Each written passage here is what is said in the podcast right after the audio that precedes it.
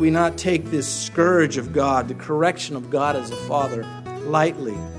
God will not beat up on you. He will not be merciless to you. He has, and it only belongs to Him, a way of correcting us in full circle. The instant you know your guilt, you know your punishment, you know where it's from, you know you're in good hands. That's how it works.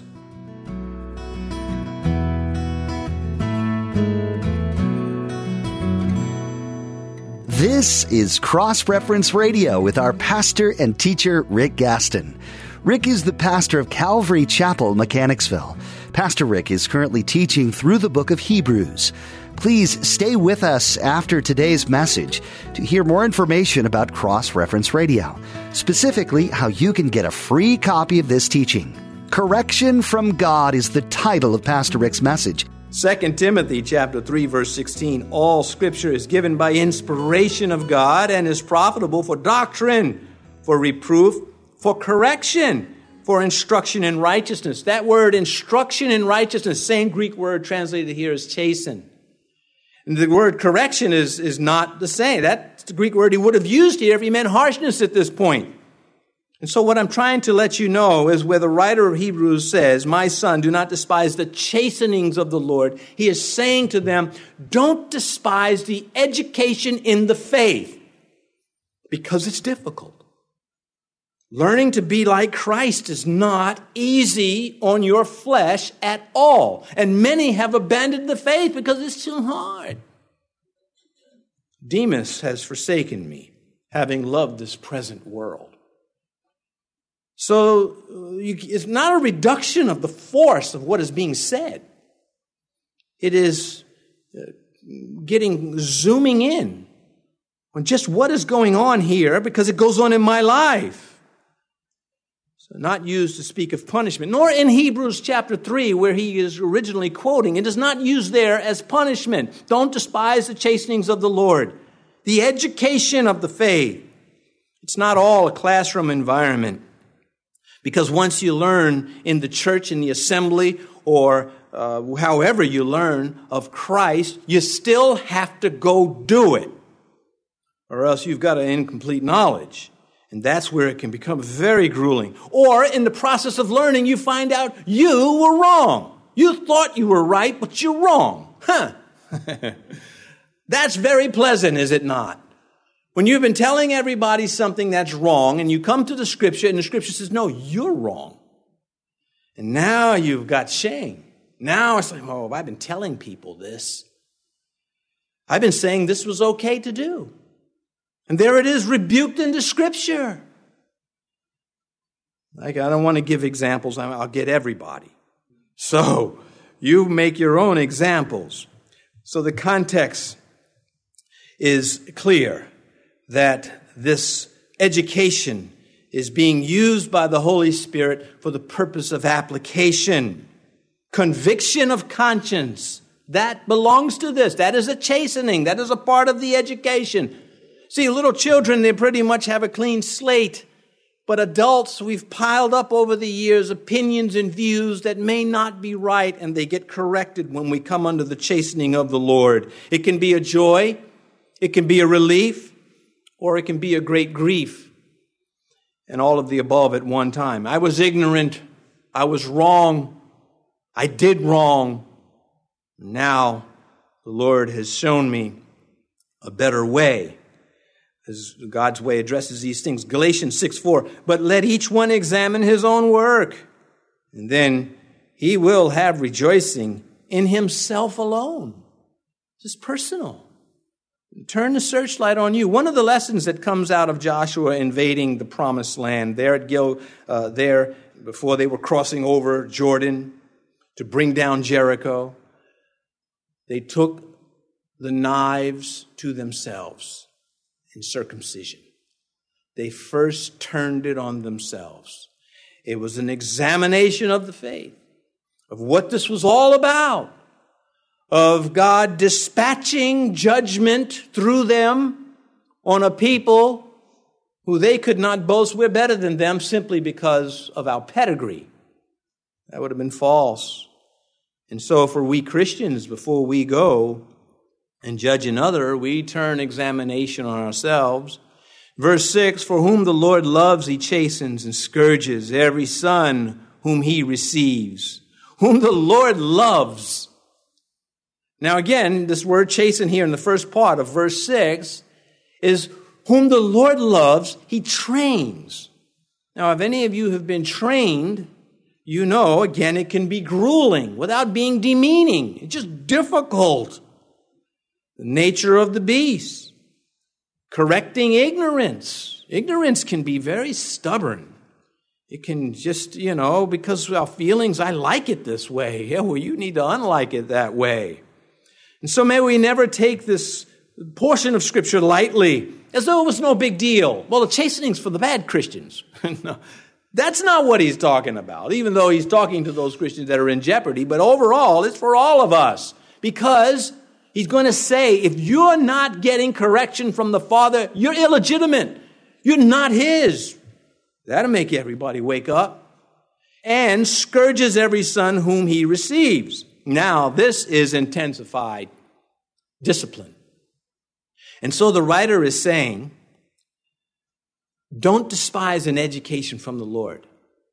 This is what it is. And sometimes he takes the belt off and he gets to swinging, and you are the subject. You are the target, and he does not miss. And you better get ready for this. Now, my experience as a Christian is that God only scourges when you force his hand. It is possible to be the good child and in advance see what he doesn't like and avoid it. Now, I'm not talking about weakness of the flesh. I'm talking about stubbornness of the head. If you want to be stubborn, I will not forgive that person. I heard a belt unbuckle, and it came from up. Ooh, I don't want to be you. One of my brothers, he always got the razor strap, and the rest of us scattered. We didn't want to hear it or see it. It was awful. But it was better being us than him. And you would think he would learn. But it's true. And so you don't want to be on the receiving end of the scourge. And that word scourge is just what it says in the English. It means it in the Greek. The difference between correcting ignorance and chastening and clobbering ignorance or insolence in scourging. Critical lessons, when nothing else works. In my own, now this is not a boast, but it was a revelation. Early on when I became a full-time pastor, there was someone in the church that just irked me to no end, intentionally. And, I didn't have the resources I used to have before I became a Christian. So eventually they pushed my last button and I let them have it. I was right. Except God didn't like how I did it. And I was chastened. I haven't done it since.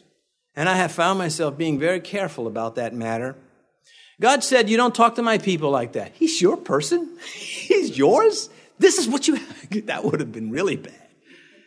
I knew instantly. It was instant. It was like in a dream where the perception is just given to you. And you know things. I knew it right instant. I learned the hard way. It was a scourge. For 2 years I suffered under that. And God began to slowly bring me out of it. And I learned so much. And so here I am standing before you. And I know about the scourge of God. I am not boasting about my going through it and surviving. I am boasting about his gentleness and his love.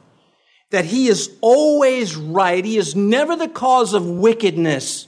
Simply because he allows it does not make him guilty. He is not a man. It is a prerogative of God. And those who don't like it, we call them atheists. We call them antichrist because that is what they are. And so when King David was scourged for his sin, he took it like a believer.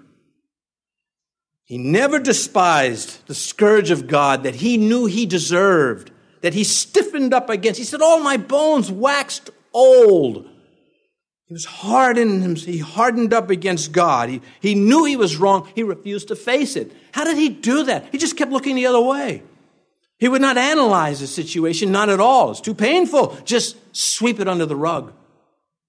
Maybe it'll go away. Not if God is your house cleaner. It's not going to go away. Psalm 119, before I was afflicted, I went astray, but now I keep your word. Psalm 119, verse 71, it is good for me that I have been afflicted, that I may learn your statutes. I don't care how old you are. You can be 150. As a Christian, if you goof up and you're in a state of stubbornness, you're going to get scourged. If you have enough time at that age, you might not have enough time to get scourged. You'll be up. Anyway, failed attempts at humor are very unpleasant in the pulpit. Now, we as parents, he scourges every son he receives. Eli was negligent. He did not scourge his thug sons who were priests, Hophni and Phinehas. And people suffered because of that. And God sent a man of God named Samuel, who was a lad of God at the time, to let Eli know that he was going to be judged for that, scourged. The unbelievers are judged. David refused to discipline Absalom and Amnon. Both of them were criminals, and it created a firestorm in the palace and in the life of David. But our Father in heaven, he is not negligent. And that's why the writer is going to say, if you're not getting chastened by the Lord, then you must not be his. Because he does not let it pass, not long. He gives you time to correct it. He allows you a period of self-correction. But God does not pretend sin is cute. Oh, look at that. He sees sin for what it is, death. That's what sin is. And so we must watch out for being right in our analysis and wrong in our application. That would be Solomon. Solomon was right with all that he said in Scripture. And then he blew it as he got older. What a warning for all of us. You see, the Lord does not let even the saved children of his ever be comfortable with sin. Verse 7, if you endure chastening, God deals with you as with sons. For what son is there whom the father does not chasten? Well, Hophni and Phinehas. That's who. But of course, he's speaking about an ideal father. If it is Paul, he probably has his own father in mind. Many, have not had good fathers. When I ministered before a pastor amongst men who, many of them, had not good fathers. When I preached Christ, I was very careful to specify our Father who is in heaven. Because the only knowledge they really had of a father was one who was drunk and brutalized them and abandoned, all these bad things. And so we have to make sure we keep it the human element here, because the human element is inescapable. We wouldn't have it. Moses' tablets had no human element. They were written by the finger of God. But the letters and all the rest of the Scripture, God uses the human beings to do it. And he uses their personalities. And so if you endure chastenings, that means to suffer the discomfort of it, the struggles, the strain of being trained, the self-agony of what it takes to memorize formulas and laws and rules, even as Christians. Scripture memory. Who here was born with scripture memory? None. You have to work to get it, repeat it, write it down, read it again. And in so doing, you begin to crystallize what it means in your head. You begin to get it. You see beyond what you initially saw. There's so much more when we memorize verses. Again, King David and King Jehoshaphat, they were chastened and they prevailed with God. They did well. We saw how David went out making plans for the building of God's temple. God deals with you as sons, he says here in verse 7. He corrects believers. He judges unbelievers. This corrections, these that we're reading, are for those in the family. 2 Corinthians chapter 6, verse 18. I will be a father for you, and you shall be my sons and daughters, says the Lord Almighty. That's New Testament theology. And so Satan comes along to try to take us off course like he was doing these Hebrews. He looks to attack all the time, to sink our joy, that is the easiest one, to burn our faith, and to take us prisoner, take us a prize. That is what Satan does. He's the quintessential pirate. He steals what doesn't belong to him on the high seas. And so we are not defenseless. And in fact, not only are we not defenseless, we can punish the enemy by obedience, by doing what we're supposed to do in the areas where we can do them. In verse 8, Hebrews 12, but if you are without chastening, which all have become partakers, then you are illegitimate sons. Well, there are those that call themselves Christians. They may go to church. They don't really love the Lord, and they're really not that interested in the Scripture. Christendom is their mother, but God is not their father. That is a serious problem, because these who participate in ritual and Christendom, oftentimes they've tricked themselves into believing that they have satisfied the requirement to belong to the family of God when they don't. Jesus said, you must be born again. It's very simple. And if you are not born again, you're not his. So we that's how we are told to preach it, and that's what we must do. Now, God, again, this illegitimate son thing, God doesn't spank other people's children. But the illustration dies off because he's more than father, he is God. And so he will punish, and he has the right to judgment. We don't spank other people's children as a rule, and we don't want them spanking our children. That is the rule. So we get that. We see the logic here. One quick thing before we move to the next verse. If God stops correcting you and you're his, and you know, we're talking about when you know you're wrong. When God corrected me, I knew I was wrong. I knew I crossed the line. I knew that I entered into my flesh. It felt so good for a flash, and then it felt really bad. I'm talking about when God takes the scourge and you know it. You know you're wrong.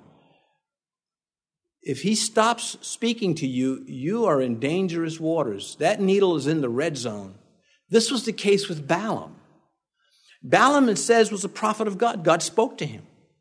And God sent, of course, his angel and even spoke to him through a donkey to correct Balaam, to take him off the course that Balaam was going on, which was greed and apostasy, which greed led to apostasy. How did it end up? Balaam stopped listening. He no longer received the instruction. He reached the point of no return until the children of Israel slew him. And so may we not take this scourge of God, the correction of God as a father, lightly. God will not beat up on you. He will not be merciless to you. He has, and it only belongs to him, a way of correcting us in full circle. The instant you know your guilt, you know your punishment, you know where it's from, you know you're in good hands. That's how it works. When you feel scourged by the hand of God to the point of you're done, that's on you. You don't have to feel that. God says, listen, this will lift. This will come off. But you need to respond because you're on a course that is deadly. Remember Balaam. Remember that he reached the point of no return because he became non-responsive to the call of God. He did not want what God wanted. Verse 9, furthermore, we have had human fathers who corrected us, and we paid them respect, shall we not, much more readily in subjection to the Father of spirits and live. He's appealing to their reason, why they must not shy away. The father of spirits, essentially the giver of life. Zechariah 12, and thus says Yahweh, who stretches out the heavens, lays the foundation of the earth, and forms the spirit of man within him. And so he is just staying on cue to who God is. So this entire letter, a correction of a wrong course. The alarm is blaring in the cockpit. Your altitude is dropping. You are plunging. That comes before the crash. And so, earthly fathers, verse 10, for they indeed for a few days chastened us as seemed best to them, but he for our profit, that we may be partakers of his holiness. Our earthly fathers and mothers, our parents, sometimes they under-discipline, sometimes they over-discipline. Sometimes they fail to discipline when it is necessary to discipline. Sometimes they discipline for the wrong motives. I've never done that one. Sometimes they discipline at the wrong time. You've got to learn. We make mistakes as parents. It is a humbling experience. God makes no such mistakes. All of his corrections are right. And many start gallantly in the Christian faith. They start coming under the correction of the Lord, the encouragements, the corrections, the scourge, and then they want no part of it. They tire of his standards of accountability, and they become apostates. 1 Peter chapter 1, we're almost done. Therefore, gird up the loins of your mind. Snap out of it, Peter says. Be sober and rest your hope fully upon the grace that is to be brought to you at the revelation of Jesus Christ. As obedient children, not conforming yourselves to the former lust as in your ignorance, but as he who called you is holy, so also you be holy in all your conduct, because it is written, be holy, for I am holy. That goes all the way back to the days of Moses. Christ preached it. The apostles preached it. We are to preach it. It is still in force. God always invites his people to be holy, because holiness strives against sin. Holiness is helpful. Holiness is good. It is better than anything else. It gets the work of the king done. Without it, everything begins to fail. Without holiness, how can you see God? Blessed are the pure in heart, they shall see God. You say, well, what is holiness? I'm not holy. It's the striving for holiness against sin. Righteousness is your relationship before men, based on your relationship with God. This is just a quick overview of the two words, righteousness and holiness. Holiness is your relationship with God based on the Word of God and the Spirit of God in you. So that holiness has to show up somewhere in life. You cannot be righteous if you're not first holy. We are a holy people in spite of the fact that we fail often enough. God can overcome that. What he cannot overcome are those who turn his back to them. He cannot. He will not. He stands at the door and knocks. He will not crash it in. He will not force anyone to serve him as his child. He will force the unbeliever to serve him, because, as he did with Pharaoh, as he did with the wicked. He controls it in that sense, but that is not forcing them to become believers. Verse 11, no chastening seems to be joyful for the present, but painful. Nevertheless, afterward, it yields a peaceable fruit of righteousness to those who have been trained by it. Yeah, you go through the course. You survive it. There are more courses. There's no certificate in Christianity. You have arrived, you've graduated, and now you can go out and never have to worry about another classroom. That is not it. It chastens all of us. If it doesn't chasten the pastor, it's not going to chasten anybody else. It trains us all. And so, Christian development in God's hands can be grueling to the flesh, delightful to the spirit. And many believers remember this and benefit from these chastenings and have gone on to glorify the Lord May we be one of them always. You've been listening to Cross Reference Radio, the daily radio ministry of Pastor Rick Gaston of Calvary Chapel in Mechanicsville, Virginia. As we mentioned at the beginning of today's broadcast, today's teaching is available free of charge at our website. Simply log on to crossreferenceradio.com. That's crossreferenceradio.com. We'd also like to encourage you to subscribe to the Cross Reference Radio podcast. Subscribing ensures that you stay current with all the latest teachings from Pastor Rick. You can subscribe at crossreferenceradio.com or simply search for Cross Reference Radio in your favorite podcast app. Tune in next time as Pastor Rick continues teaching through the book of Hebrews right here on Cross Reference Radio.